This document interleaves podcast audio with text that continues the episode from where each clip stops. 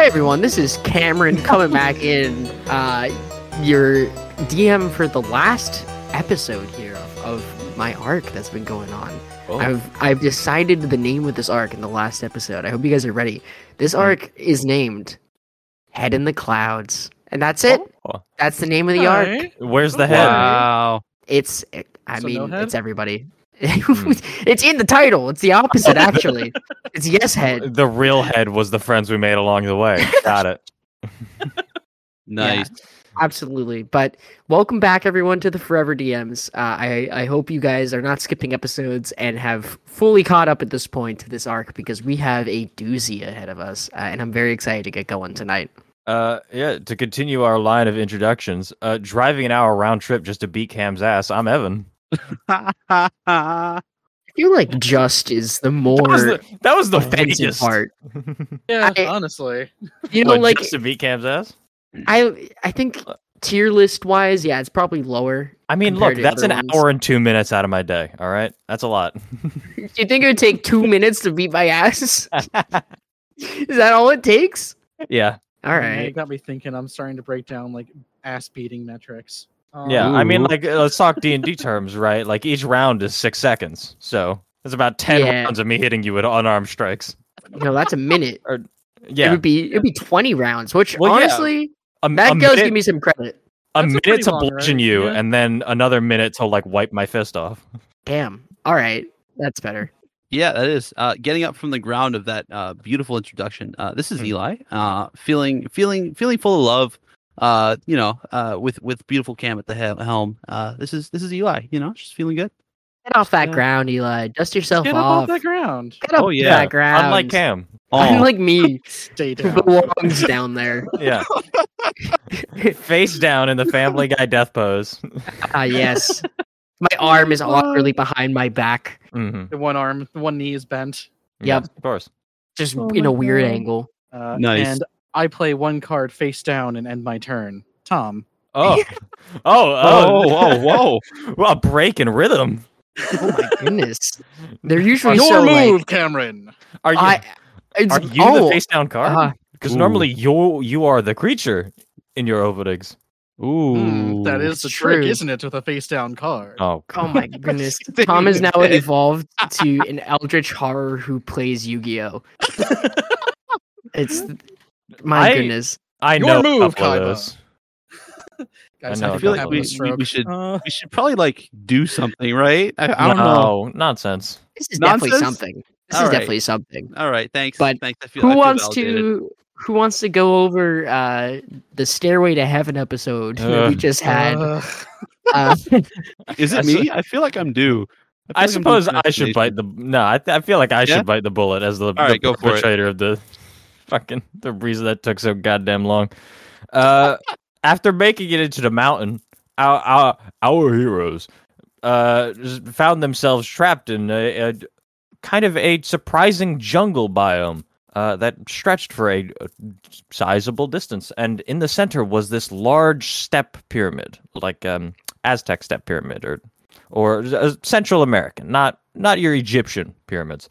Uh, And so after a short trip through a jungle, avoiding some various encounters uh, with some, some high rolls on our part and some low rolls on Cam's, uh, we made it to stairs.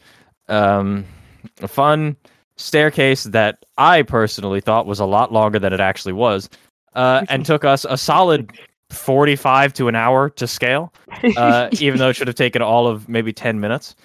Uh, and we had some fun with Alistair going ahead and triggering the traps, uh, as uh, Ash stayed back and slowly dragged Fred up the stairs piece by piece. Eventually, we made it to the top, uh, after a short conversation between Bone and Alistair, which revealed just a tad more of Ash's history. Uh, and we found this, I don't know what to describe it. I guess chamber works, but that doesn't feel exactly right. Like uh, pavilion? Yeah, yeah, thank you. I think pavilion was, is a good one. Yes, I was. I knew it was something with P that I was looking for. Uh, we found this beautiful pavilion with a, a quartet of statues and a giant seashell with a conch, conch, conch, uh, in the middle, uh, which seemed to be encased in gears. After a little bit of investigation and a little bit of uh, perceiving and some various skill checks to garner information on the area, we decided handedly to maybe not touch the conch as it was surrounded by gears, uh, and instead got a grasp on looking at the fourth statue, which had, at the beginning of our journey into this region, or into this specific room, I should say, uh, had eluded our vision. And finally getting a glimpse of it, uh, we caught sight of someone that we'd as yet only heard about in myth. Uh, and I believe that brings us back to where we are now. Yeah, more or less. It was, I do have to say, it was two natural twenties uh, mm. that brought you guys all the information yes. that you got, which was awesome. Um, Hashtag uh, Fred's Crumbs. And as you looked at the etching oh. and started to converse what you guys had discovered, it was then that you heard the voice of none other than Edel speak up from behind you guys. Someone that uh, highly, like you said, was only myth until just now. And that's where we're picking right back off. So Edel, the initial time and space engineer of this world, stands before you. They wear a ragged hooded robe, neutral-toned, grayish-green, and an oxygen mask that is connected to their backpack. Their eyes seem to look through you as if they are barely even present in their gaze. An everlasting stare that isn't a thousand-yard stare as much as it is a multi-dimensional one. Their yellow eyes swirling like a whirlpool of gold. They invite you to gaze even deeper into them. And uh, they hold themselves at a shorter stature, about five six. They wield no visible weapons before you. Their skin is completely covered head to toe in fabrics of all kinds, allowing no understanding of their skin color. You get a familiar sensation rush through your body, Alistair, as this person's inherent power and commanding presence is similar, if not surpasses, that of Nua. Something about them, though, strikes you all as odd. As physical as they appear in front of you, there's some sort of unpinnable essence about them, as if they are as much there in front of you as the air that you breathe. You know it's there, but your senses don't allow you to receive the full picture. Suddenly, their image glitches, and you see a harrowing reflection of yourselves, eyeless and stuck in an impossibly contorted face of agony. And as fast as it appeared to you, the image glitches back to that of Edel. They speak to you in a voice that radiates an even more familiar presence, a presence similar to that of Yggdrasil. It speaks to you. Firstly, it is no easy task finding this place. I must inquire how you all managed to locate and identify this artifact. I thought I had erased all knowledge of it from history. It should have been impossible for you to have tracked this down. How did you do it? Ghost. Um, yeah, there was, there was um, there was just a really old ghost man, and um, he kind of just, you know, lives and dies. It was you're gonna se- you're gonna sell me out like that? You're just gonna sell me out to this guy? You're not gonna have my back, Fred? What What do you mean, man? I just, you know, that you wanted to know, so, you Don't know. Snitch, man. Ah, uh, fine. It doesn't matter. I mean, you can't kill me again, I guess. Well, uh, yeah. And not only that, but, like, why Why would he want to kill you? You're just, you know, you're you're a ghost. You can't do anything. Uh, you see, you see he kind of, like, is kind of, like, eyeing you for a second. Their eyes squint as they try to comprehend what you're meaning. And then almost as if, like, just full recognition hits at the exact moment where uh, you stop conversing with uh, Nigel Strawberry. They go, yes, I suppose accounting for a millennia-old ghost pirate hidden in a cursed dye was something that I overlooked. That is something that won't happen again. Thank you for being forefront with that knowledge. Um, I do have more questions before any of yours, if you don't mind. The moment you stepped into the world, I was aware of your presence, but I couldn't infiltrate your ship due to interference of your own time and space engineers. I've only been able to watch you in between your destinations. And as they say this, their form shifts from their current true form to that of Debbie, the Warforged secretary, who blows a kiss towards Fred. Then, just as uh, quickly as the form changed that time, it changes again to the form of Referendum from the uh, little anime arc that you guys had in the tournament. And finally, perhaps most shocking and devastating of all, you see the form of Straight Bussin' flash you a smile. Well, not Bussin'. Hey, don't worry, man. I'm still not a snitch. And whoosh, snaps back to that of Edel. Last I saw you all, you had left the Mechanist Oasis. I was curious where you would end up flying, given that you were pretty vocally against the Jean-Paul.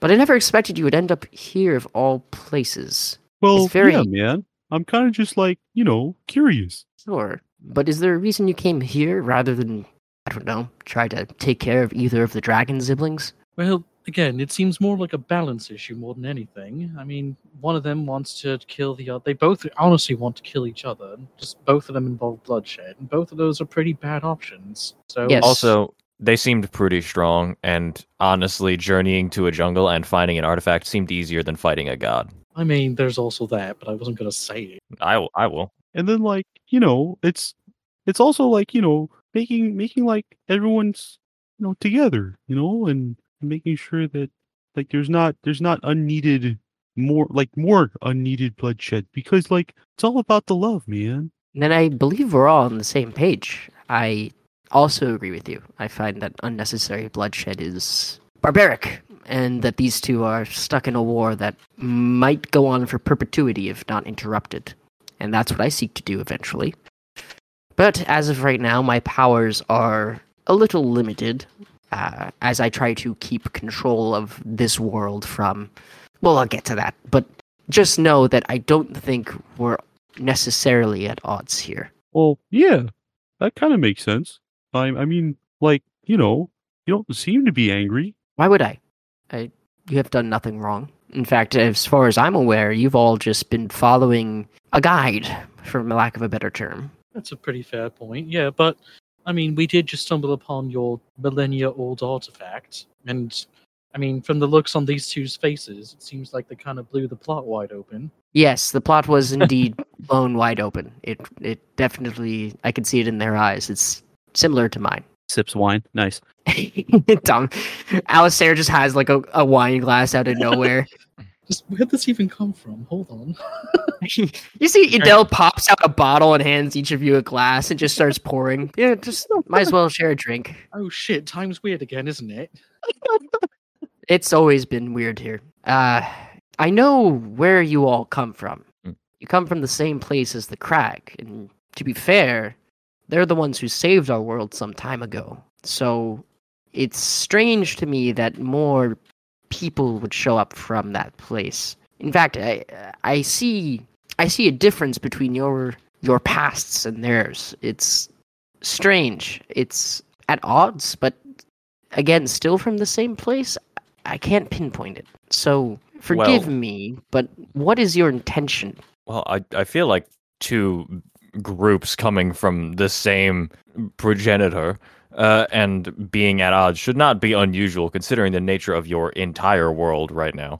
Uh, two siblings dueling each other with conflicting ideas, but same, whatever. Uh, we are here because uh, the natural flow of time was disrupted, and that's generally not good. See, it, see wait a second. I'm... I'm thinking about it, right? And like, you know, time time man's kind of kind of interesting to ask the question because like cuz like, you know, why why were we here? Cuz like I feel like this place is kind of balanced already. Well, no, but I mean, I suppose it is, but in a real shit way. You get that, right, Fred? Like the well, surface yeah. is a blasted hellscape of fire and giant monsters, and then the sky is full of bitchy dragons and pirates. So like oh. And, like, the surface is actively withering away while the people up in the towers continue to exist. Like, all of it is bad. And on a grander scale, the time we were sent here to uh, uh, ideally correct uh, does not function as it is supposed to. Yeah. People need to actively devote themselves to the study of Arcana to keep other people alive, right? Cities rely on fields of preserved time in order to actually sustain people, right? The entire world acts in slow motion outside of these fields, and the world has kind of developed around it and adapted to it, but that doesn't mean that it's the way things should be. Right, like the planet is already slow dying and it's just made it go slower. But like, but like, who are we to like get involved the way we are, way we have? I don't know, I'm kind of like having a second thought, you know what I mean? Uh, I'm glad that you are, uh, Fred, right?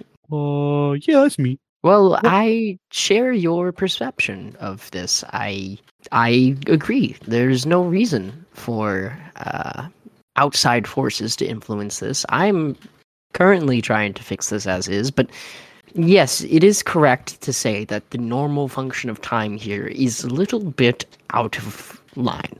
I completely acknowledge that, and I agree.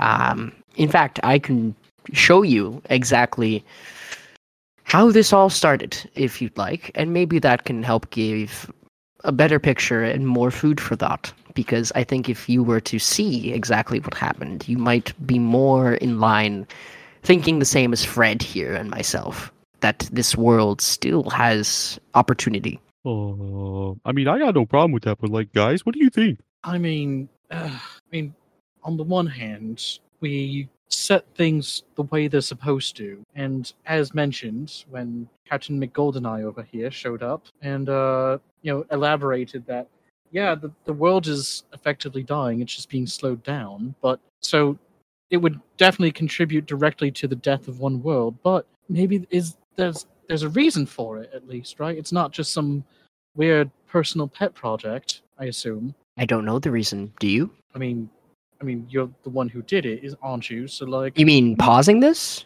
right? Keeping things in line. Well, yes, so that the end wouldn't necessarily be inevitable for this world, right? But in proxy, I think you fail to realize is that it's also affecting things outside of it, like other timelines are getting all kind of widdershins because of this. Mm. That's a good word, man. Thank you. That is a pretty good word. Yes. Um. I understand that there are outside forces that are impacted by our decisions here, by our uh, function. But again, let me just show you exactly what I'm currently preventing. Uh, and for a second, you see uh, Edel's hand waves in front of their face, and as it does so, your environment warps. Everything around you changes shape for a moment as you are all teleported or transported through time. Fred, you recognize this new environment that stands before you. It's a room, the same room, with which the deal was happening between uh, a figure that was cloaked from the Crag, Nua, and Fushi. Except in this vision, there's an additional Edel. And you see that the four of you Uh, stand before this uh, deal happening. And this figure cloaked with a hand outreached with three small saplings. And you see that this figure says, "You three hold the power to keep your world from ending in your hands. How it, you keep it alive rests with you." Uh, and then the three of them begin speaking, their voices muddled in the vision as your eyes lose slight focus. Edel speaks to you as you witness this. "Our world was destined to end millennia ago. The ground was caving in, natural disasters spiked across the globe. Civil unrest and destruction was at an all-time high. There seemed to be no way out, uh, and the three most powerful of us, myself and these two siblings, tried to come to an agreement or some sort of way to fix things, to keep things from completely destroying itself. And when we met, this figure from the Crag gave us an opportunity to keep things going, to keep things alive, to keep the people here from unnecessarily dying. So when we had that opportunity, we all debated as to what should be done. At the end well, of the day, all three of us had different choices. But uh, yes, Fred? Well, I mean, clearly it was a deal. So, like, what'd you get out of it? It's a great question. They never asked anything out of us, and that's always left me perplexed and paranoid. I'm not quite sure what we may have bargained for, to be quite frank with you. But well, hmm, I have a bit of a hunch, but please continue. The price to be paid for us was nothing compared to the benefits of saving our our realm.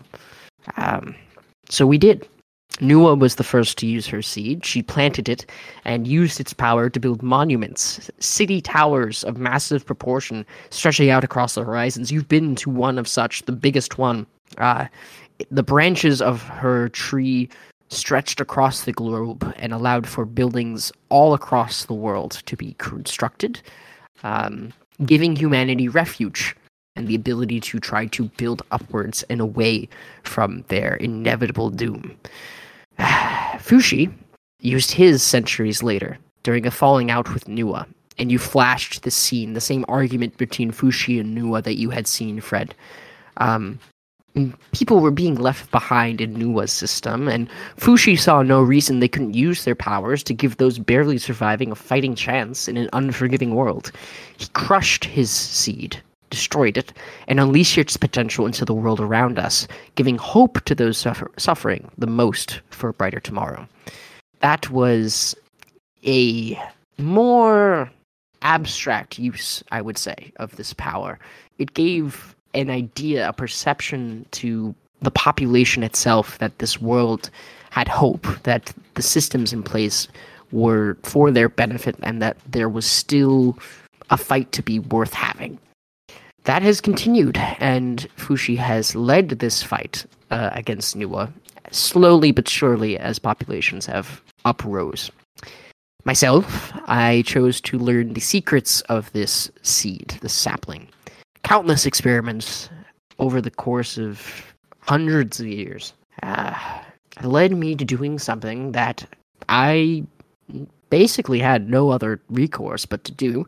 I tried everything from uh, researching the innards to the exterior to uh, its effects on the environment around it, et cetera, et cetera, and when all else failed, I tasted it. I bit into the sapling of the god tree, and I saw the multiverse before me. And so, for eternity, I have stretched my powers to keeping this world frozen in time, to prevent further decay, and to share my power with those who wish to learn. But I cannot do it in perpetuity. I have needed the help of this artifact, the one before us, and you flash back to the environment that you uh, remember being in this temple. Whoa. Yeah, sorry. If anyone is anyone nauseous, are you guys all right? Everyone's good. Yeah. Oh, all right. God, just give it. Fred, I just got these boots. Uh, you see, you see that um, Edel kind of just turns uh a, their hand in the air and reverses the vomit, like where it's not oh. on your shoes, but not in Fred's mouth, and just kind of oh. like, just step away, just just step back. Yeah, no, that's that's. I mean, yeah, right. And then lets it go, and it splashes on the ground. Ugh. Oh, Ugh. Well, yes, I I wouldn't like that either. I understand. Uh, anyways, this artifact is known as the God Horn. It has been passed down from god to god as ages have gone by, and I have claimed it in order to keep this world alive, to keep it from destroying itself. And I imagine in doing so, I have angered the very thing that gave me the power to do so.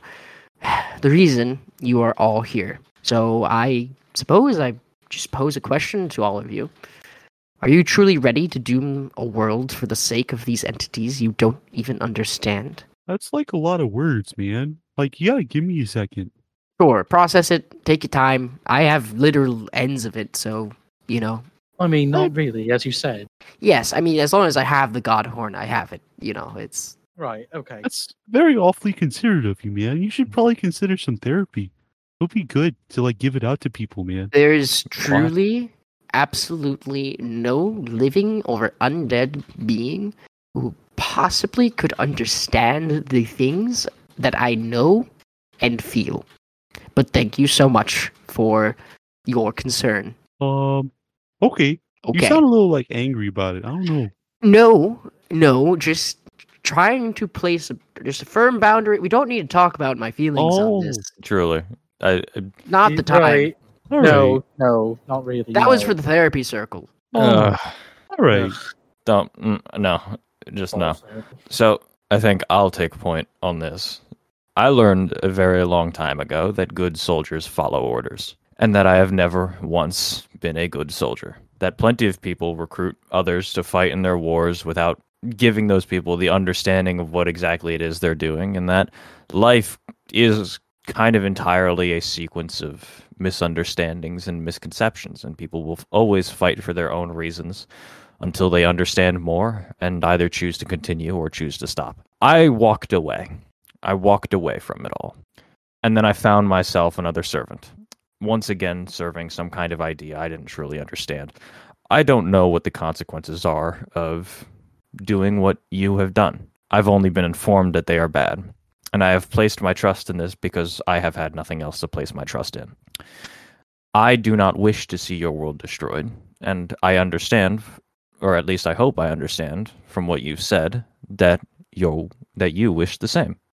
So I want to ask you, you have endless time, as you say, and you have all this power, and have you tried to figure out any solutions besides just pausing things? Yes, I have. Um, I would require the powers of both seeds other than mine, one of which was destroyed, but I can possibly go back and stop from being destroyed if I have the one that was planted, control of that. Uh, that is much more difficult, as Nua is about as powerful as I am, given my current state of uh, pausing the rest of the world, uh, if that makes sense. I I use a lot of my energy just to keep this world from dying. So in my current state, I don't think I have any opportunity to get Nua myself. However, if she was out of the picture and I had the opportunity to harness the power of that tree that has been planted, it is possible that I can rewind this entire place and its people back to a place where things worked better, where there was enough resources, nutrients, life, less um, horrendous things happening in the day-to-day. It would basically give us a hard reset, but carry on with all the history that we had, if that were to make sense, as as if we are mm.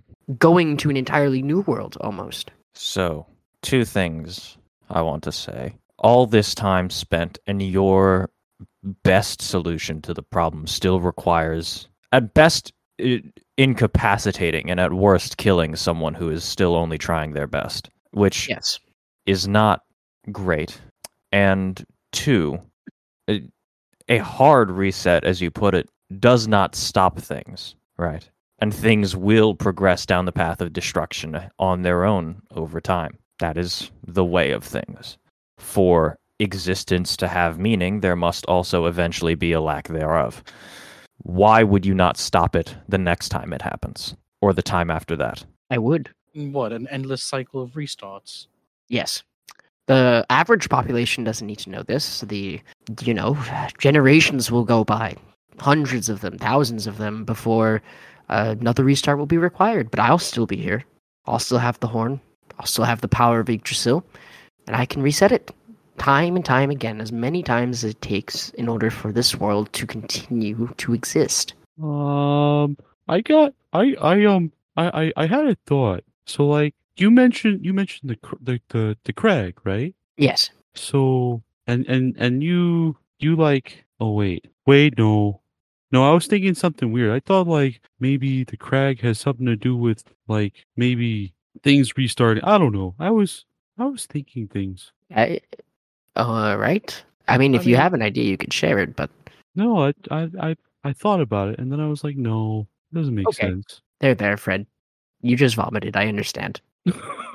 So, I mean, all right. I'm all about things continuing on after they end, in a way that is not necessarily detrimental to the natural order of things. You know, things have a beginning, they have an ending, and then they have a new beginning. And even those have their own ending. Things, doing things without an ending, an endless existence, an endless cycle, as you're describing it, deprives, as Ash said, meaning to anything leading up to it. You know, without, without, to have things just constantly restart, right? I mean, that's maybe less than ideal. Maybe you buy yourself a few millennia time and time again until...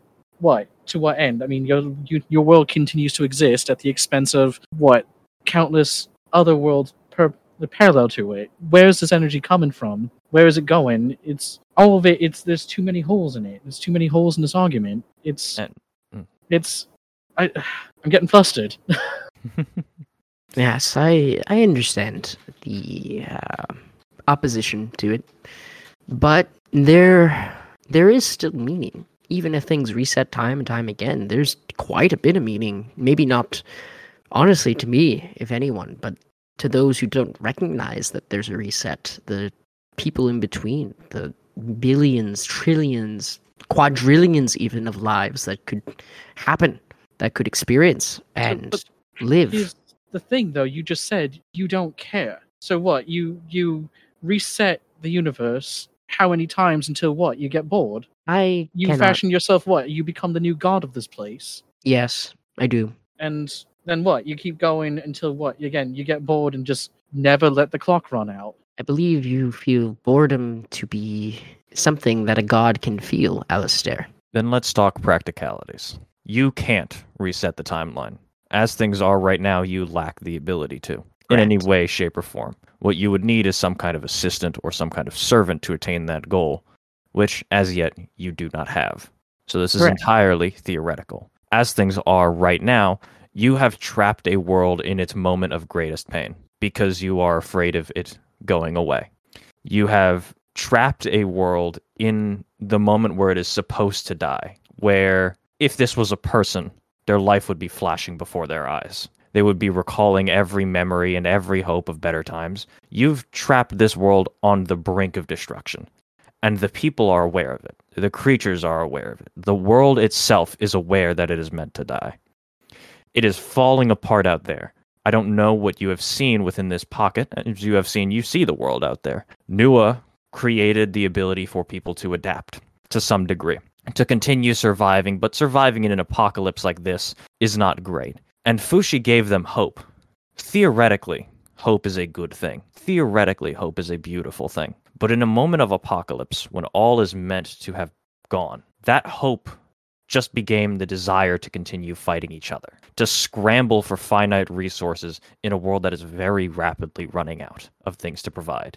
People are devastated up there, consistently using each other and fighting each other and scrambling against each other with lives on the line to survive in a world that is not meant to be, because you have paused it in the hope of one day resetting it. And so in avoiding the thing's natural end, you have caused it an infinitely greater amount of pain. You've said that you don't enjoy needless death and that you don't appreciate lives ending where they shouldn't. So I want to ask of you, how do you feel of pain? How do you feel of the pain you have caused with this decision and the pain that you will continue to cause by withhold or by continuing this stalemate of pausing things right before it's all supposed to end rather than just letting it go away? Mm. You ask how I deal with that, that pain, that guilt. Yeah, man. Talk about your feelings. No, that's not. Fred. That wasn't the question. Like, Alistair's looking incredibly, like, introspective at this moment and, like, cat- like wipes a tear for personal reasons. But, no, this is not, please. All right. I, I do not feel guilt or pain, if that is your question. And it should worry me, but it does not. What worries me is doom, death, the end. Why must it supposed to happen this way? Why is that? Because forces outside of this world decide so? No. It was the world itself that decided so. Like you said. Everything's got an expiration date. Like you said, it was natural disasters, cataclysmic earthquakes. The world tore apart. The world itself decided it was time to end. It was not some higher power. The very world that you were, that you are deciding to rewind, that you are deciding to pause, that you are deciding to preserve, asked to end things, and you refused. Because I am still alive, and I am still in this world, and of this world. Who are you to say this? Yeah, that was like that was like my whole thing this whole time. Like, this man's got feelings too, guys. You know where we came from. I do. Do you know why we were there? Yes. So you know that we have all come from similar situations. And yes. You are aware, then, that many of us have felt that same pain. To want to change things, to want to save things, to want even just one extra moment with everything that you lost. I don't you know, know if you have. You don't know if we have. Then I will tell you that we have. That there is... There are very few things I would not give to go back. And why don't I, you? There's nothing to go back to. I was thinking you would say that. Let me show you one last thing before you finalize your decision. Fred, you blink. When you open your eyes, you're sitting there. Fuck. Best friend sitting across from you. Uh-huh. Raccoon. And you see oh Raccoon God. Handing you half of a broken chocolate chip cookie. He's smiling. This is another great day. Everything is great with your best. Hey, friend. Franklin, how you doing? Oh, hey there, Fred. I I'm doing great. It's you're gonna have your half of the cookie? Yeah, man. It's great, man. Yeah, I'm I'm about to finish my. Just devours his half of the cookie rapidly. Just crumbs flying across his face. Yeah, that tracks. Mm-hmm. Ah, that was great.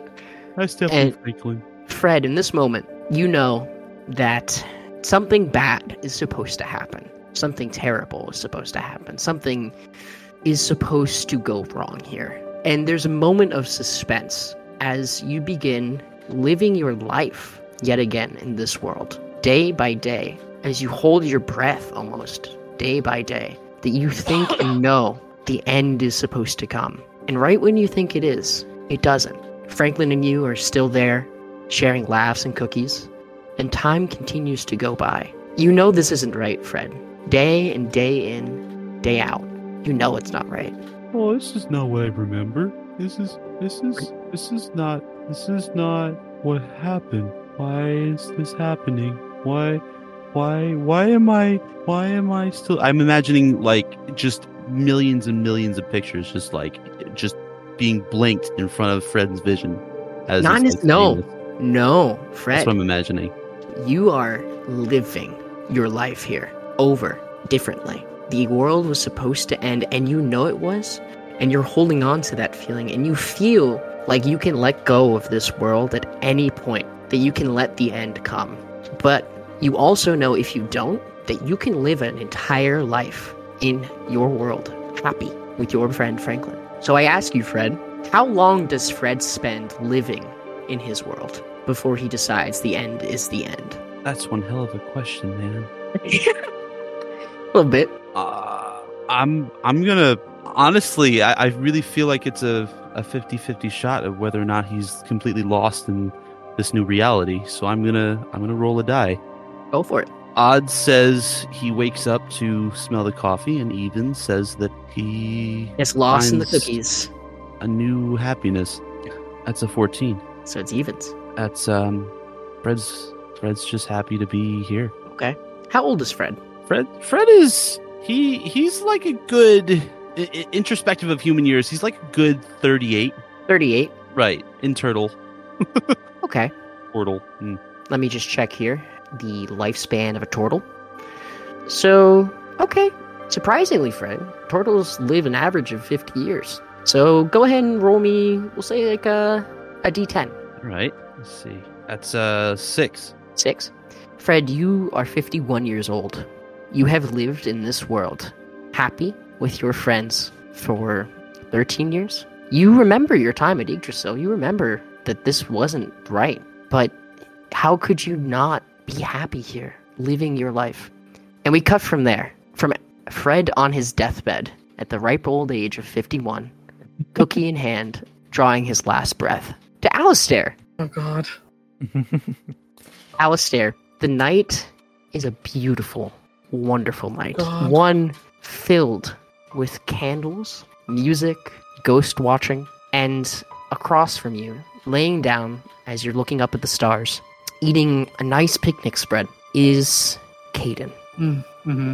This was your first date, and you are just drawing away from your first ever kiss. And in this moment, you feel delightful, so much happiness. But you know, just like Fred knew, that this is supposed to end. This is something dreadful is supposed to happen, unthinkable. And the next day comes, and there is no Lich, there's no Dread Knight. They don't come. But you continue to go on your dates. You continue to do your job, to live your life. Alistair, how long do you spend living this happy life? I think, honestly, it might... because Alistair still has memories of after, right? Mm-hmm. He's aware of things are supposed to end, and from that ending comes a new beginning. And I think the moment that that lit the tomb does not open and all hell breaks loose is when Alistair comes to terms with it and breaks himself off. We cut from there, and we get to you, Ash. Mm. And Ash, yours, yours is just as simple maybe as Fred's, if not even more so. You remember and are living this life yet again from your old world. And you're staring down at a bowl, a bowl that is almost empty as you feel your stomach mostly full, a bowl of rice. It's not much, But this pair of farmers in front of you, the, this couple, they don't have much to give, but they decided to offer you what they could, even in times where their next meal may not be guaranteed. And they let you sit down and share a spot at their table in their home.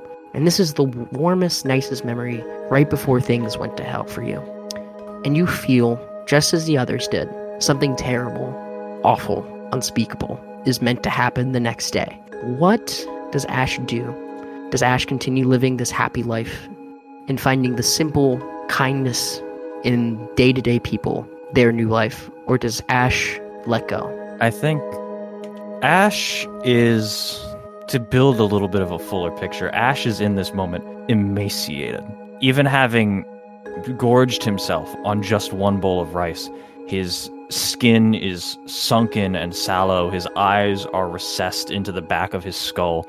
He is desolation incarnate. And a, a quick pan around the room reveals his sack, which is a torn and tattered old military bag that is lumpy and misshapen, and when Ash stands from the, st- the chair and slings it back on his back, it rattles with the clanging of scrap metal, and there is no dragon around Ash. Uh, Ash kind of, in this moment, reaches into his pocket and pulls out kind of the only gift he can give, which is one of his, at this point, four remaining Edinyes, uh, and, and hands it to the farmers, and kind of just looks at them and says, I don't have much.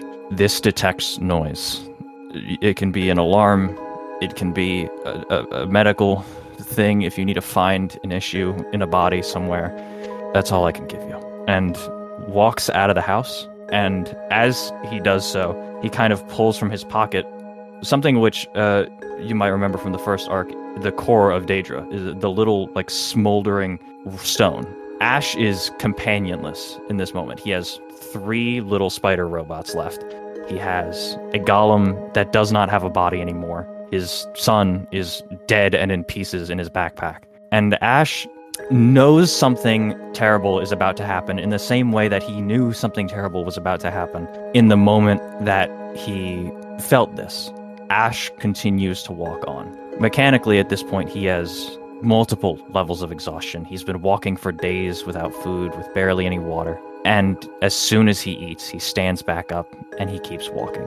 Not to something, but away from something.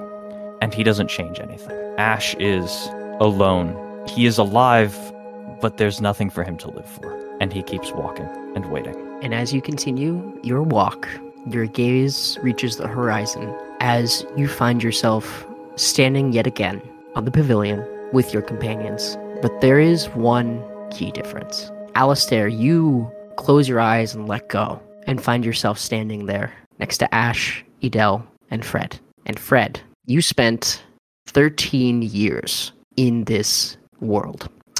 Go ahead and add plus one score to wisdom, intelligence, or charisma, your choice, because you grew up in an old age and you gained some some wisdom, intelligence, or charisma. You can choose one. And then you're okay. going to take thirteen d four psychic damage as you are rocked back to reality. Wow. Okay. You're um, actually kind of lucky that turtles have a short lifespan. God. You take thirty-three psychic damage as your fake life hits you like a ton of fucking bricks in the dome.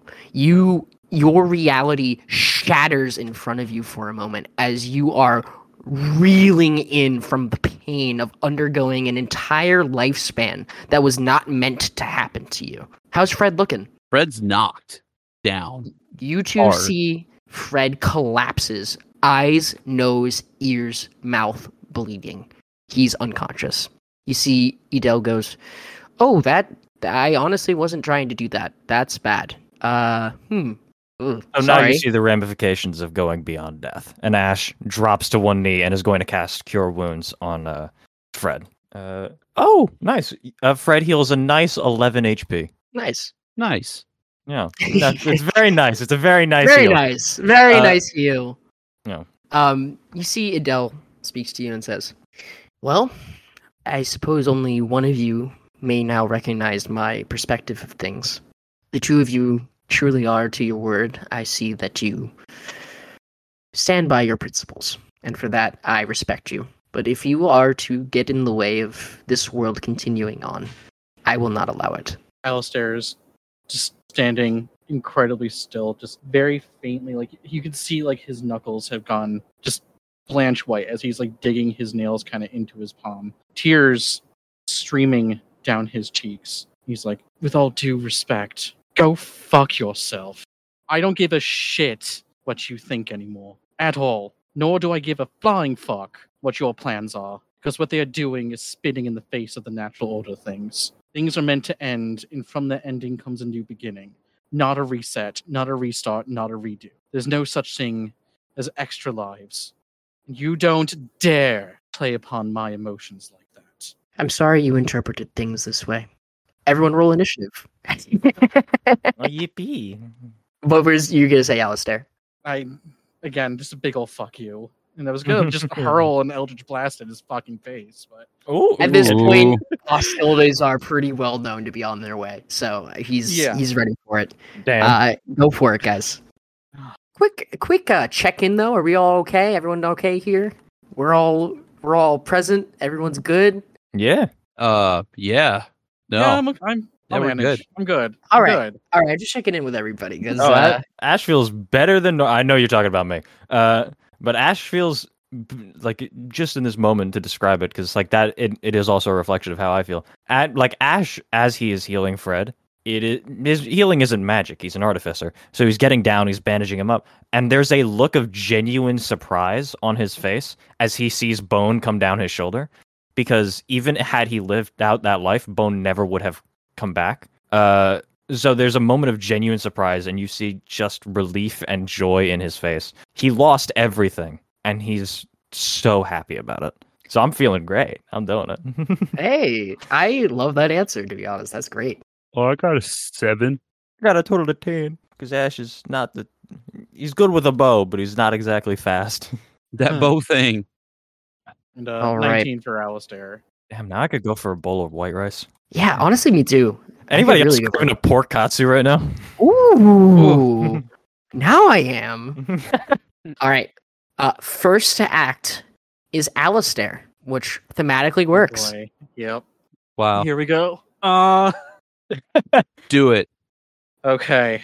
So I think first, actually, he's going to drop a Hexblade's Curse. Uh, bonus action. Uh, so he, I now score critical hit on nineteen or twenty. Awesome. Uh, and uh, and I deal bonus damage equal to my proficiency bonus. And then for my action, um, I think actually instead of an Eldritch Blast, what I'm gonna do, I'm gonna need this dumbwit to uh, give me a Wisdom save. Wisdom save?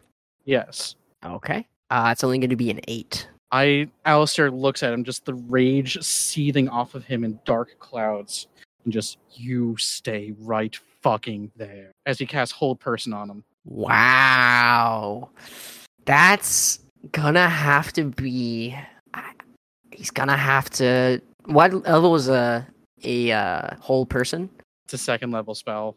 Second level? Are you using a Warlock? Or are you using, using the Bard? Pack slot. Pack You're slot, using a Pack yeah. slot, so it's it's higher level, isn't it? Uh, no. no, because I'm multi-classed. It's still oh, you're multi-classing. Plot. Yeah, I'm looking at his sheet, and I actually did not put counterspell, so that's on me. I'm gonna, ah, I'm ah. gonna honor that. Uh, he fails, and I will say, as of right now, he is held. I turn and just look at Ash with as much like the most grim determination you've ever seen in Alistair's eyes, and just get him. Ash understands. Speaking of, is it his turn?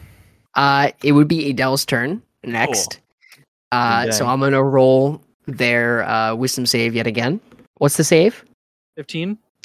They do beat it. They get a nineteen. Aww. So the whole person prevents him from having a, a turn, which is massive. You see, yes. um, like for a second, Edel's still, and you see veins popping in their neck, like through the fabric. Like you see, like just fabric, like bursting out. As if, like, there's, like, a leakage of power or something, like, coming off of this person. Um, and you see that their image vanishes and reappears a second later. Uh, you see that their eyes are swirling in the opposite direction now. Mm. They've crossed uh, the Prime Meridian. Oh my god! Oh god! We're fucked. Get fucked. Uh, that's Edel's turn. Ash, it's your turn. Hmm. Just to double check the meta a little bit. Sure. Tom, do you have do you have silvery barbs on this character? Uh, I don't. Damn. Yeah. How can I make this more likely to occur? Ah, fuck it. We'll just do it and see how it turns out. Ash is going to almost casually kind of walk forward and just say, I've lost everything twice, and both times it was out of my control. And pull the double-bladed scimitar out. Oh. Let's see how you like it. And is just going to go ahead and take some swings, uh, ideally activating the banishment uh, effect from the sword. Oh, fuck. Okay. Go ahead and give me the first attack. All right. So, quick mechanical question about this sword. Uh, do I have to, like, do I land an attack to use the banishment, or do I have to do an action to cast banishment? It is, you have to land the blow to okay. cast banishment, and then they have to save. Wunderbar. I have a lot of attacks. Uh, that is a total of twenty to hit. You see that he throws up shield, and as he does, the blade still pierces the arcane barrier as his A C goes up to a twenty. Uh, and you land this first blow. So he's going to make a charisma saving throw. Mm-hmm. Ash, is what is your spell, spell save? My yeah, spell what is okay. your spell save? My spell D C is not bad. It's fourteen. You add plus three to this spell save. Okay. Can because I use the power of this enchantment? Question. Yeah. Can I use in this moment because Ash is trying to do something significantly more performative, but also because he is, you know. Because this is a lot of his past coming to boil, uh, would I be able to use saving face to increase that D C even further? Normally, it's only I can only do it on a roll I make. I'm I'm gonna say no on this one, just okay. because you're already getting a pretty big increase. Increasing it any further it just makes it a little bit too strong, and it's not how the ability works. So you don't want you don't want me to have a, a D C twenty spell save? Yeah, I mean he hasn't even had a turn, so you know, kind of. Kind of ruining my big bad guy for a second. Yeah, that's the fun of it. And look, oh, you. All right. Well, let me make the roll first. All right. Career D Ms, we know the pain of having our big bad go down in one turn because of some bullshit the players cooked up. All right, roll your save. D C all right, seventeen. I'm rolling it. I'm rolling it. Oh, what is it, Cam? What's that face, Cam? Is your big bad getting wiped turn one? Give me a second. Mm-hmm. Uh huh. He gets a six. Mm-hmm. Uh-huh. I'm seeing if he has a spell. He does not have the spell. Oh. So you see, as the scimitar lands with him, he looks at it, and you see his eyes meets the uh, wooden part of the scimitar. As you activate the banishment, the powerful banishment enchantment on this sword, the blade gets covered, encrusted in Yggdrasil's power. And as you land this blow from and for Yggdrasil on someone abusing its powers for their own benefit, you feel a reverberation as if what you are doing is being is being positively looked at by the multiverse, by everything, everywhere. And you feel that power push through that arcane barrier as it meets his shoulder blade and cuts deep towards his heart. A warp happens as he's sucked into the blade, and the blade itself pops out of existence from your hands. Oh. And instantaneously, all of you feel reverberations in the ground below you. The sky, through the volcano's upper part, through the smoke itself, you see turns into a dark red. The horn in your hand, the gears break instantly. The horn itself holds its structure and is still an artifact to be held.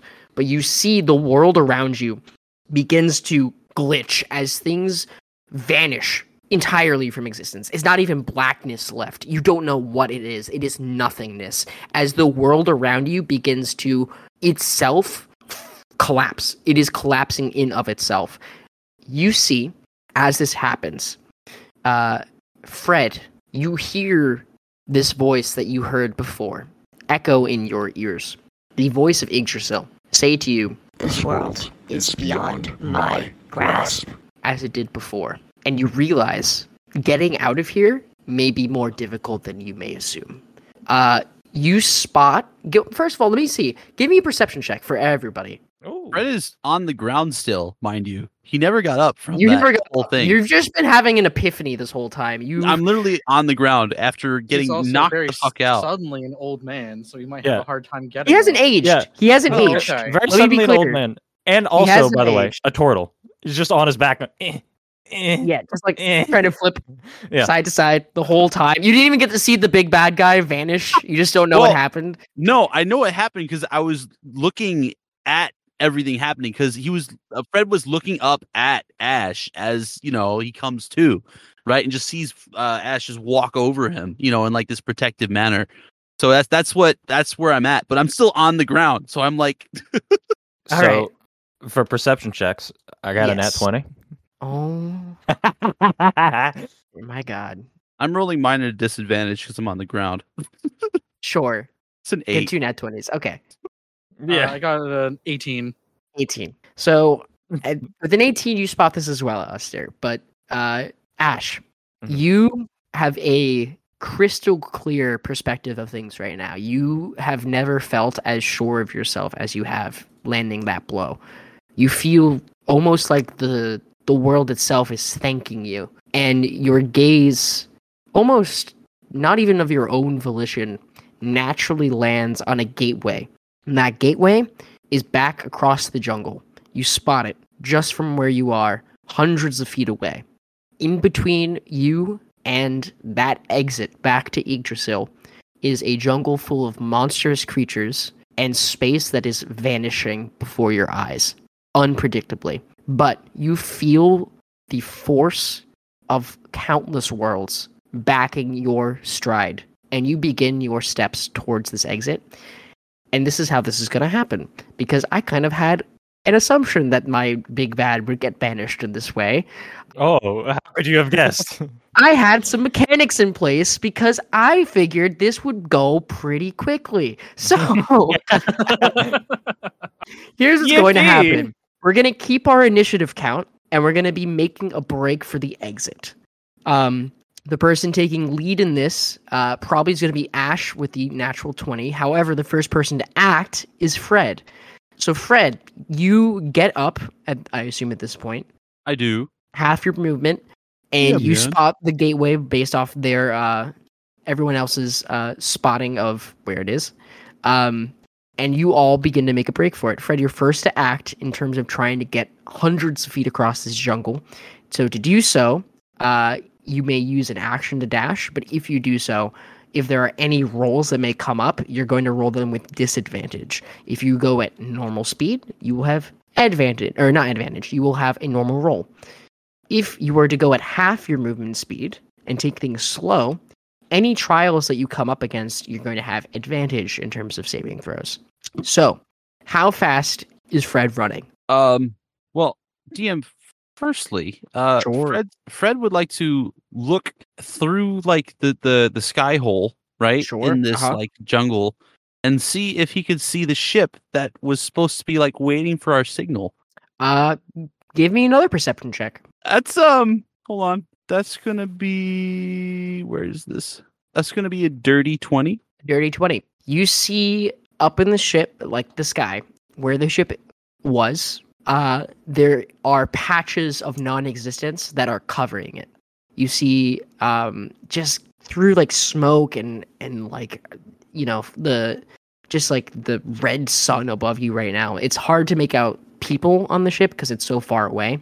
You do spot some of the ship that is seems to be falling down from the sky. So the ship is falling. And parts of it are missing, yes, in nothingness. So much for their two weeks vacation. Oh, oh well. They they probably could have guessed that it wasn't happening. Yeah. All right. Well, oh, all right. Um, guess there's no time like the present. Uh, Fred just gonna uh, go forward normally. So a normal pace? Cool. So you yeah. start moving, uh, and we go back to the top of the initiative. Alistair, how fast are you running through this? Oh, shit, guys. Shit. Fuck. There's traps on the stairs still. Um, Fuck. Oh, the D M forgot to consider it. No, I, I did consider it. I just wouldn't think you guys remembered. Nature. I, mean, I literally spent the whole past forty-five minutes climbing up them. God damn it. Oh, oh um, trust me, I definitely remembered them. Could we theoretically slide down? Because, like, okay, my understanding, we got step pyramid that are, like, the giganto guys, and then there's, like, the slidey ramps, like, down the sides, and the, with the stairs in between. Yes. So there's actually flat platforms on the side that are still pretty steep. Indeed. All right. Um, I think safest bet, let's go down the slide. Um, Alistair's just, right, rest of you coming. And he just mm. wipes, like, one last tear as he, uh, just starts moving. Um... Regular speed, sure. I think, uh, and he's going to attempt to uh, slide down the uh, the ramps on the side of the stairs. All right, Alistair, I'm going to need to get a dexterity saving throw. Right, uh, seventeen. Seventeen. So as you are sliding down this uh, slide, I guess basically uh, of the staircase, uh, there are like some rough patches. You're kind of bouncing a little bit, um, and you're trying to maintain speed control because you see parts of reality next to you, above you, under you in some parts where you have to jump over are completely vanishing. Um, and you are able to uh, properly make your way down this uh, slide and start heading off um, past, waiting, if you'd like, for your companions. But you make it down this slide, no issues. Uh, right, yeah. Uh, no, I think he's going to wait and then um, just use, I guess, part of his action then to... Um...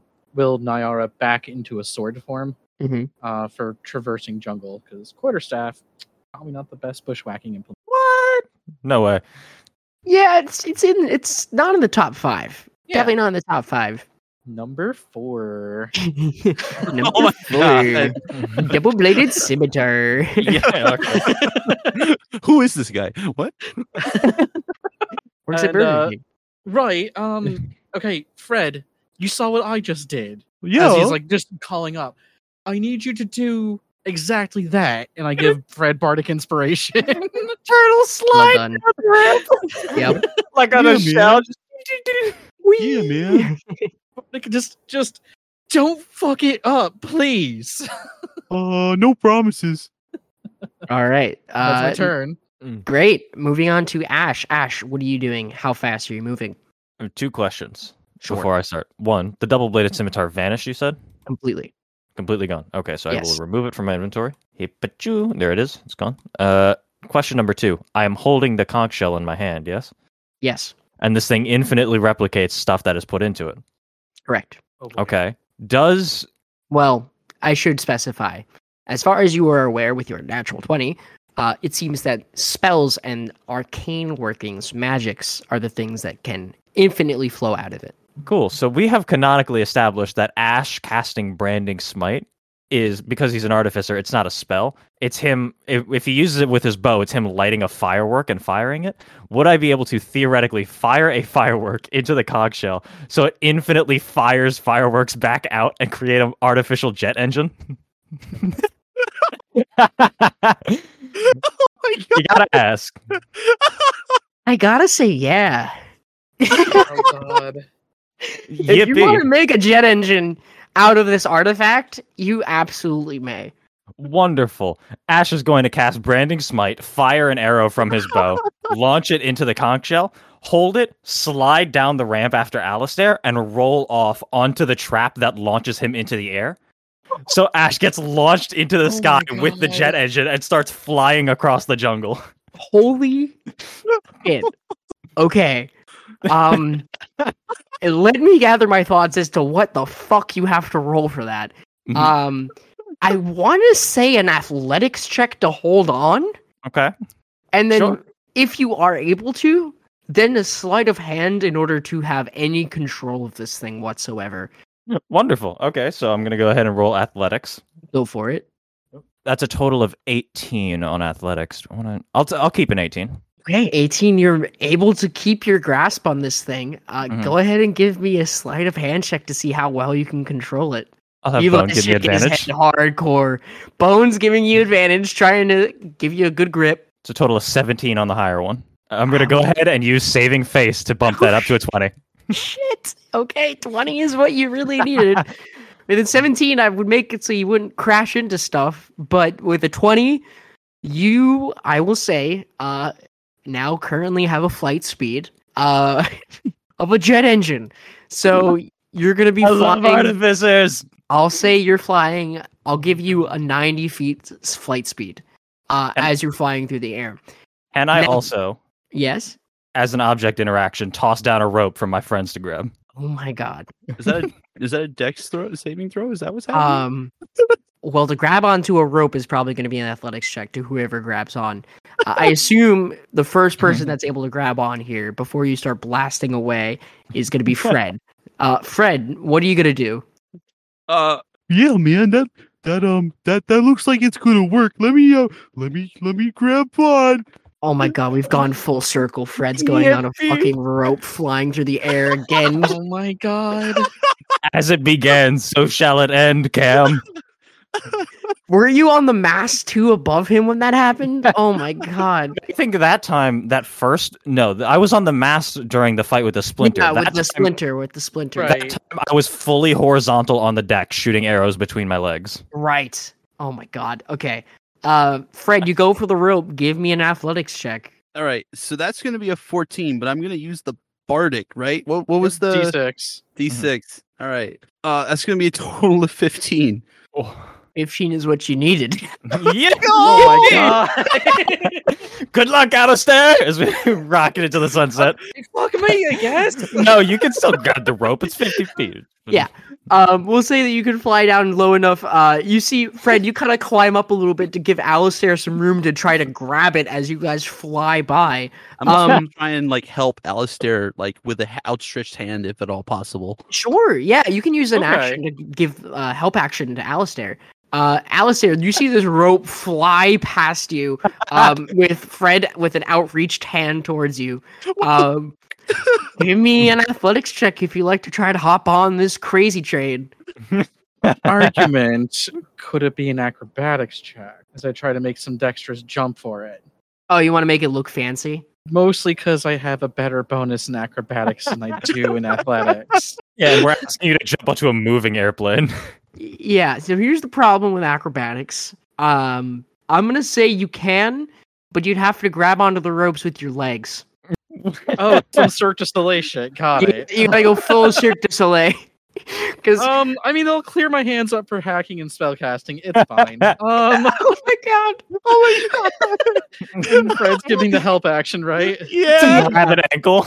Literally trapeze artist. Just... Full trapeze artist. So bard. It makes sense. So Alistair yeah. is just like, all right, hup hup, and just like gives like a running, and then starts like like summer like vaulting over himself. Uh, that is a fourteen with the help uh, action. With the help action, the oh, the first roll was a nat one, so Ooh. Well that Ooh. Definitely helped. Thank thank heavens for the help actions, as he just jump vault oh, up, up and like kind of makes like a acrobatic leap, uh, hoping to get grabbed. Uh, so okay.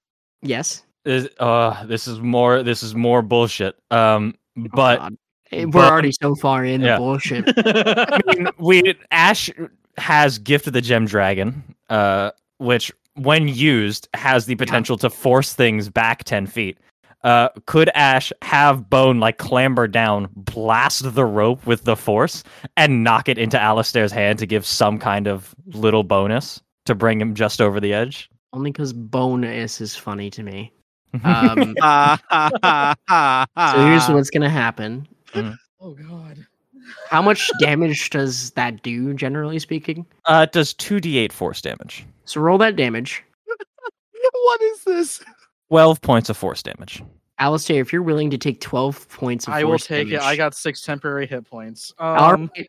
Uh, you get blasted with this force as Bone launches this uh, pulse out at you, launching back Fred and the rope uh, for you to lock your legs around. It's just, I got you, buddy. You get the worst rope burn of your fucking life because it oh. goes somewhere you don't want a rope burn. Oh, it sucks so much.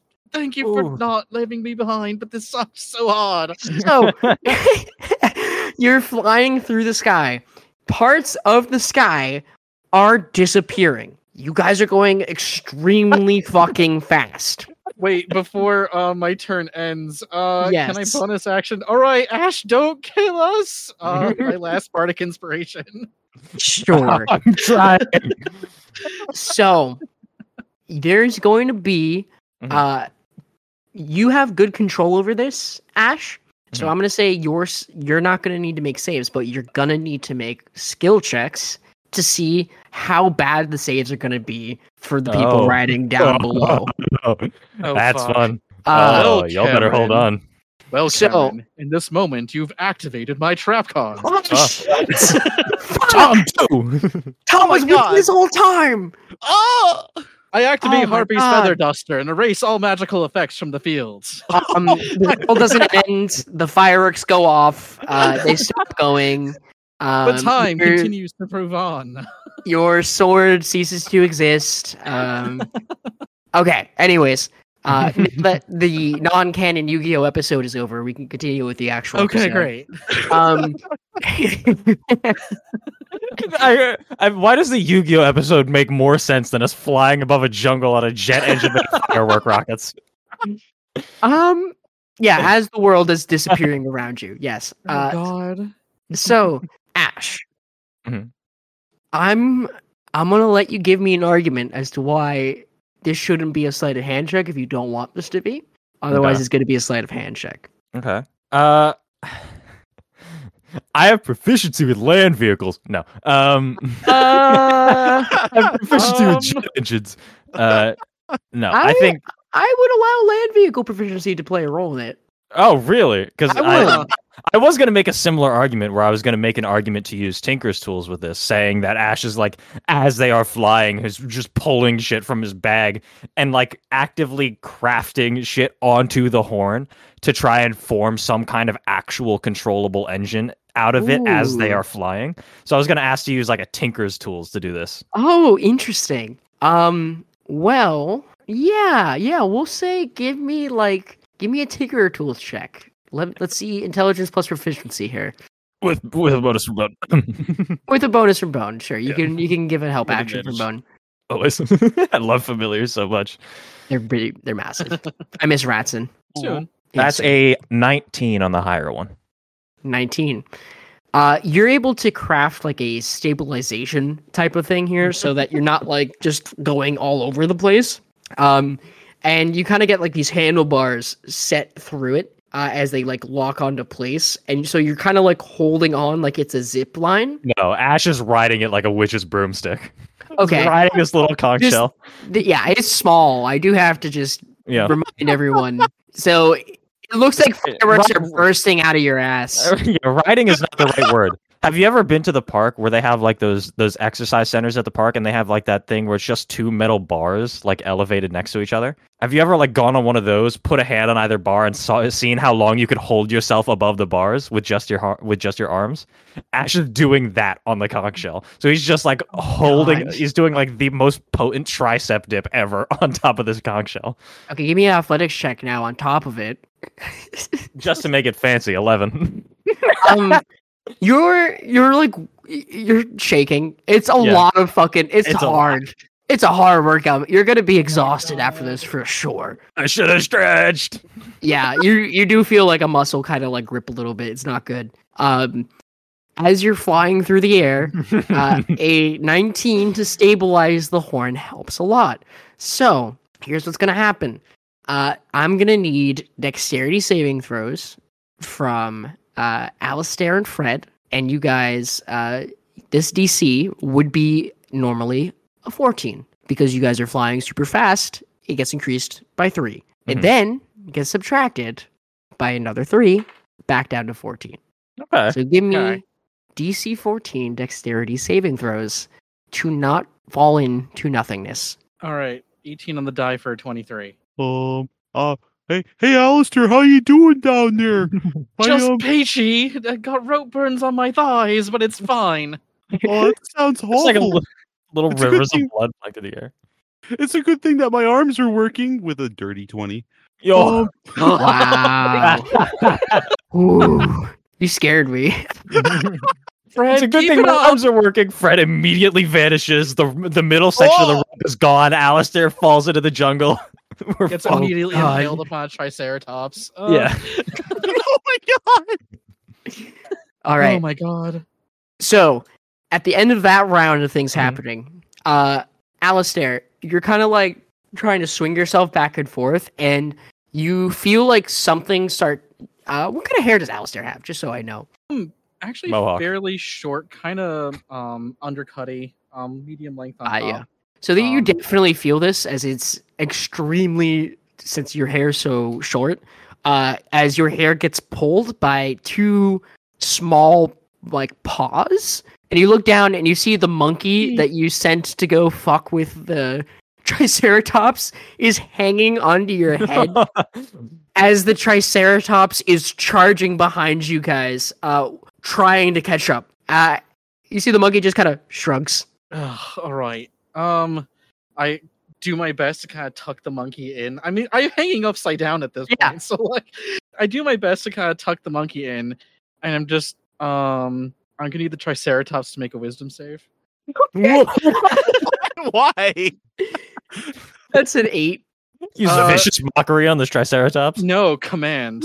Oh, uh, flee. You see, the Triceratops, like, Uh, like eyes go super wide, and it just turns around and runs into nothingness. Yeah, and then like, I then take the monkey, like kind of like hold the monkey out and make eye contact, like presumably both upside down. Just you're one very lucky primate, you know that.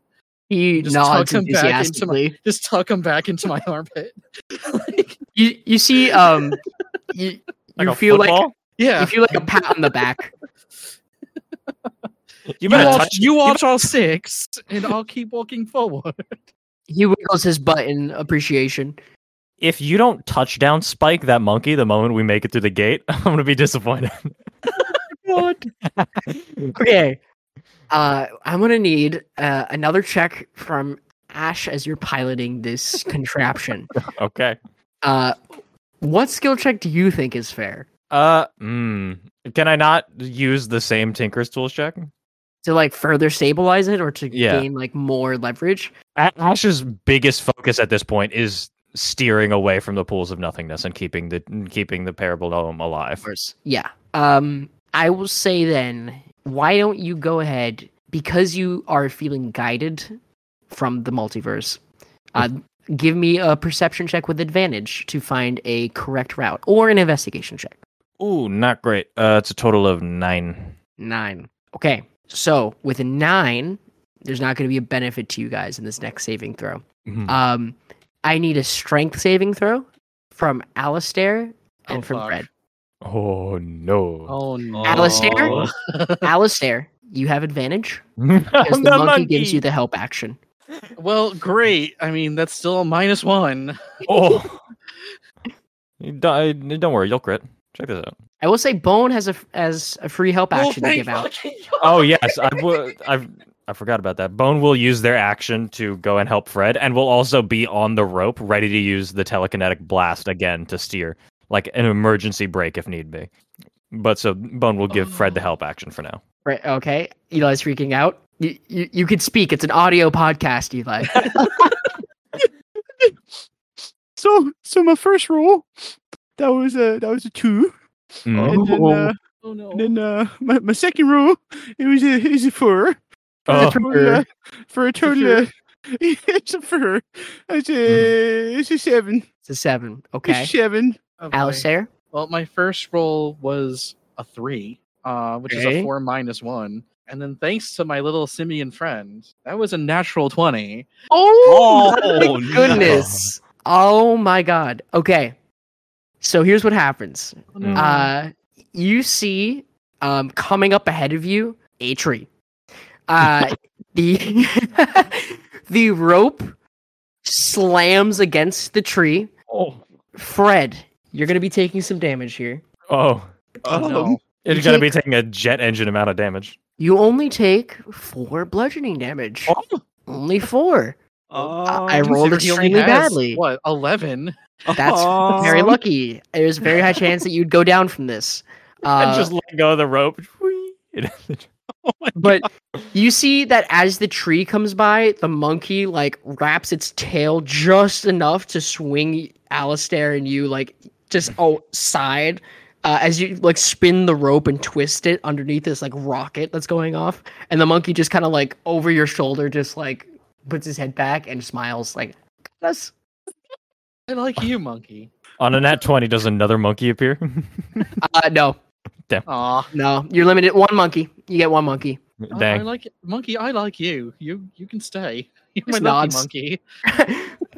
You see that he really likes the, like the name Lucky. You just really, he's like, ah. Right, you're... yeah. All right, yeah. Lucky. Lucky the monkey. This is fine. Kind of a dope name. Just like turns his tail a little bit uh, as you fly through this devastating apocalypse. Um, oh, my God. So. This is just Wednesday. It's fine. uh, we continue. This is going to be the final roll from Ash. Ash, mm-hmm. Go ahead. Give me one final roll. What would okay. you like to do in order to get you guys through that gate? Um, before Ash does the roll, is it mm-hmm. possible for Fred to cast a spell called Enhance Ability? Yeah, for sure. Yeah, because um, uh, I don't know, Ash. What what um, what what are you, what are you feeling about doing? And I'm I'm just I'm a, I'm gonna do the thing. I'm thinking at this point, Ash is mostly worried about the landing, so it's a lot of trying to hold the conch in exactly the right position to like negate the fall as much as possible and land safely. So it's going to be a lot of just him using raw strength. So I think it's going to be athletics. Mm. That's right. Yeah. Okay. So um, yeah, we're gonna do we're gonna do that. The bull strength. I'm gonna cast Enhance Ability. Awesome. And what does that do? Advantage on strength checks. Okay. Yeah. Perfect. All right, so that saves Bones' help action for somebody else if need be. Sweet. That's a total of twenty-two. twenty-two. That's real good. Uh, so here's what happens. As you start, like, basically taking the brakes and trying to, like, angle this thing properly so that you're not, like, flying straight at it. You're, like, spinning it around a little bit to slow you guys down, but, like, also trying not to turn. It's hard. Uh, you're really trying to grip this thing with your... Uh, arms as you're doing this big arm press on top of this thing. um your Superman like strength pose, I guess. Yeah. Uh, who knows? As you're twisting and turning, um a geyser of fumes bursts from the ground in front of the uh the doorway that has opened up. So we're gonna need Constitution saving throws from Alistair and from Fred. And Ash or Bone is going to give the help action to Fred because I think Lucky is giving the help action to Alistair. Yeah, yeah, you see the monkey reaches up, like puts one hand on his nose, and then reaches behind and puts one hand on your nose. It's just a monkey finger in your nose. It, it like just, doesn't pick your nose, just instant. Yeah, he puts two of his fingers up your nose. Wait, what? Stop, Lucky! Stop it! That's well. Thank God for that. Um. Oh my that God! Was one. Oh my God! um. Natural twenty on the other. No way! No way! This is actually a lucky monkey. This is the luckiest monkey of all time. And he's going to survive an apocalypse. This guy is so nuts. The monkey is overpowered. The monkey's O P. Oh my God. Well, Alistair, you have a new companion. I don't know what to tell you, God, bud. Yes. Yeah, I made a jet engine, and I still think Lucky's the most broken thing we've done this episode. Unbelievable. Um holy shit. Okay, so another nat twenty from Alistair thanks to Lucky the monkey. uh Fred, what did you get with uh, uh advantage on your con save? Uh that's gonna be a thirteen. Well, thanks to the very high roll, the D C was a thirteen. Yippee. Uh, oh shit. Was reduced by four down to a thirteen. So you guys, as you Yeah, go ahead. Hey, wh- one thing, I just want to add some flavor to this. Absolutely. Um, I, I really think that um, it wasn't just, you know, Ash steering and, and, and all of us in tow. I really think that uh, Franklin kind of came out of, like, the foreground with all of this breakage of, like, time and space and kind of just, like, shielded me a little bit from, like, the the damage of the geyser. I really think that, that was there in some fashion. Like, just, like, you... the... As the geyser hits you, you are you don't smell like poison or fumes. You embrace the smell of freshly baked cookies and probably trash that the raccoon was eating recently, oh. uh, mixed together for a beautiful flavor uh. of rotten trash and cookies, uh. like, hot garbage and fresh cookies. like a, the best bakery in New York City, right, right next to a dumpster on garbage day. The best oh, bakery God. in New York City that keeps their doors open. Yeah, downwind of the sewage treatment plant. Yeah. I'm dying. The best bakery in Jersey is what it smells like. Oh, I can, I can specifically confirm. Patterson. I can confirm. Oh my God. Shout out to Patterson, New Jersey. Shout out to Patterson, New Jersey. Oh, great Middle Eastern food, I will say. All right. as, as you make your way oh, through this... Nice.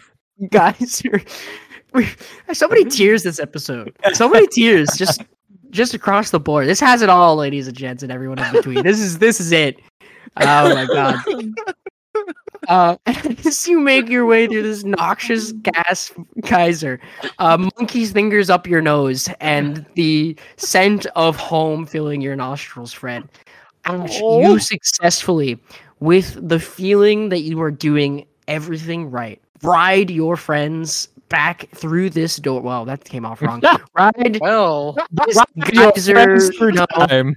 At least he's not three knuckles deep in us. Like, you manage to just barely make it through this doorway as behind you reality begins to vanish. You have to, in order to do so, basically plot you, the artifact onto the ground, launching you guys, stumbling, turning forward, leaving the conch behind you. Mm. Um, as you go riding through the doorway, you all land on a huge cushion of pillows. Question. You, yes. Can can I? I'm I'm I am asking. If I if I if I roll a twenty right now, can I mm. hold on to that rope that was connected to the to the conch? To the shell? Yeah. You want to? Okay. See if you roll in that twenty. If you roll in that twenty, I will allow you to have this extremely overpowered artifact. Can I get in on this? Um, no. Okay. All right. Damn. Now Let's take see. advantage. Take advantage. From sure, have advantage. Get oh, bone. All right. As a Here treat. Yeah, have a treat. yeah, no. Yeah, no. Christ. Uh... we, we, we, we tried to fight for this knowing we'd all eventually have to D M this. We would and if all we let have it, yeah. yeah. This yeah. is just universal suffering if that thing makes you still through. went for it, baby. And oh you still God. went for it. Uh, you go stumbling through this doorway as behind you reality closes off. Um, the doorway shuts and you land on a pile of pillows. And you see, standing there at the edge of the pillows, is Yggdrasil, who looks down and says, I took more feedback other than just the eyeball thing. I heard, you know, uh, just gestures towards Ash. Last time you kind of just brushed me off and went straight to bed, so I figured just have the bed ready when you got back. It seems like it worked out. Very much appreciated. Like, yeah, Alistair is just, like, fully crumpled. Like, just kind of, like... like half buried, and you see just one arm just kind of hooray, just thumbs like up. pop up, and just one thumbs up, just hooray. You see a mon- the monkey's head also does a thumbs up out from underneath. Anything from Fred in this last moment here? Fred, Fred, Fred's kind of just like he, he's like wiping the the excess soot off of his face, and like just like trying to come to. He's just like, whoa, man. Um, God, I smelled cookies and I don't have any cookie. Wait, wait, I got a cookie. And he like re- pulls out a cookie from his back, not oh. back, and just no. I'm amazed he hadn't devoured that yet. Wait, did that cookie come from the tower that no longer exists? Um, yeah. Oh, well, yeah. That, I suppose it tracks. Got out before the ended, so um, right. Anyway, he... this is my monkey. His name is Lucky. Oh. You see uh, Nigel Strawberry's ghost still there next to you, Fred. Oh, oh, yeah, this is Nigel. I don't know if the rest of you can see him or not, but... Uh, nope. Uh, you see yeah. he takes physical form here in Yggdrasil as, oh, a, ghost, as a ghost. Uh, and he's just like, oh, well, this is... Uh, all right. All right. This is better than expected, to be honest with you. Oh, ah, okay. Good place question for here. Question for you, Cam. Where are we right now? Are we like outside? Is it? You guys are fully like outside on Yggdrasil, visible, just like a collection of like just pillows from different like places. It seems like looks like Yggdrasil just asked people to drop off some pillows here. Um, you see, like people are going about their business. They kind of just turn over and then they just shrug and keep walking. Um, as, as this is a pretty normal occurrence type of thing on Yggdrasil. Mm. Uh, and you guys collapse there on your pile of pillows, and that's the end of this arc. Before we cap off, uh-huh. I got a question for you, Cam. Can sure. I can I start DMing for my arc, which is upcoming, a little bit early to end us off on a cliffhanger? A hundred percent. Take Whoa. It away. Oh, swap. What in the shit? Evan so, activated his own trap card. Yeah, Holy there shit. You go. So wait, wait, wait, wait, wait, wait, wait, wait. I have to sign off as D M. Hi, this, I've, I've been Cameron, your D M. Uh, thanks for listening to my arc, guys. Thank you so much. And now I'm passing the torch off to Evan to be your next D M. And now I'm Quincy Q. Audrey. All right.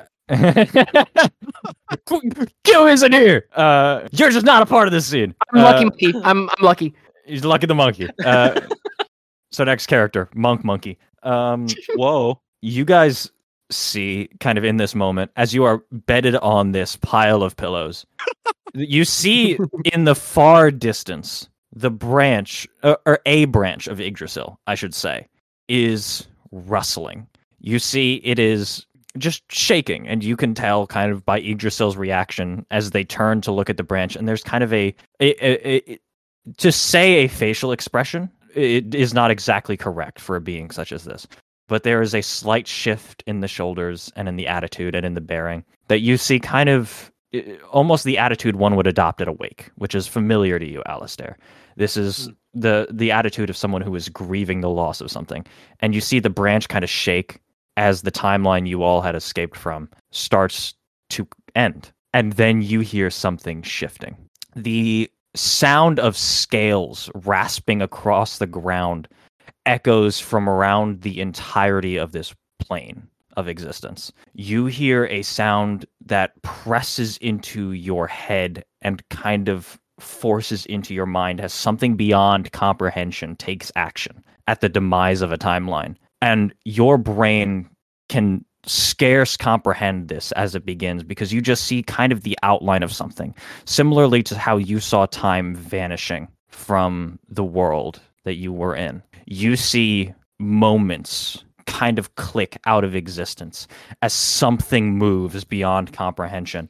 And then you see a creature kind of phase in, almost passing through nothing, a, a band of nothing, and then suddenly a head is rising from it, like a whale breaching from the ocean. And you see a massive, almost serpentine figure with an uncountable number of eyes dotting the top of its head, a mouth that splits into segments innumerable to count, more segments than you could understand, full, filled with rows and rows of serrated teeth like a saw blade, and beautiful plumes of feathers arcing down its back. This massive snake pushes forward from time and just bites the branch of Yggdrasil, swallows it whole, and starts to sink back down, vanishing back into nothingness. The monkey shits himself.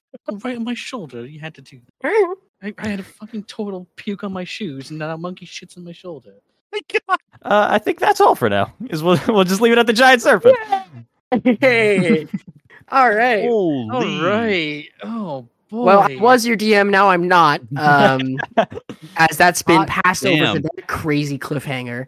Uh, this has been Cam. I hope you guys enjoyed my my arc, uh, and I look forward to playing in Evan's crazy chaos he has planned for us. Oh, it's just high fantasy. It's standard high fantasy. That's crazy. It's the craziest out of all of us that I'm the one returning to standard. I love it. Huh. That's why it's crazy. Huh. Yeah, Tom, Tom is thinking about it, and it's like, oh yeah, that is weird. That is, huh. Yep. Yeah, huh. Mm. Uh, yeah, sign to off? Continue signing off. Thank you. I, I was Ash uh, Ash Junju. I am now your D M for the upcoming arc, Evan. It'll be a pleasure to uh, to host a game for you three and to provide some entertainment to you, the listener. Much snaps. I did three. Continue more I don't more know if that picked up or not. I was I was it, snapping. Stop it. Uh, Yeah, uh, this is Tom. I was Alistair Graves. Um, yeah, shit. I had some very real emotions that I'm still processing. So sorry, Tom. Moving on to the next one, please. So, so, so, yeah. I mean, along the same lines, uh, this is this is Eli signing off uh, as Fred for a little bit. I um, I fully thought Fred was dead. I uh. Oh God, yeah. That was that was like a whole realization, but like I, I really feel feel okay about it because it was just it was just the choices that Fred was going to make. So it was it was real. Mm-hmm. Yeah. Uh, you definitely could have been if Tortles lived like ten or twenty years longer than fifty. Uh, that definitely could have happened. There's something uh, that I yeah. like really thematically about. Well, uh, we'll talk about it afterwards. Yeah, after we're not recording. Yeah, yeah. yeah. Right. You yeah. guys don't get to listen to that. Good luck, everyone. Get or, or maybe, or maybe later. Who knows? All right. No. Keep your head in the clouds.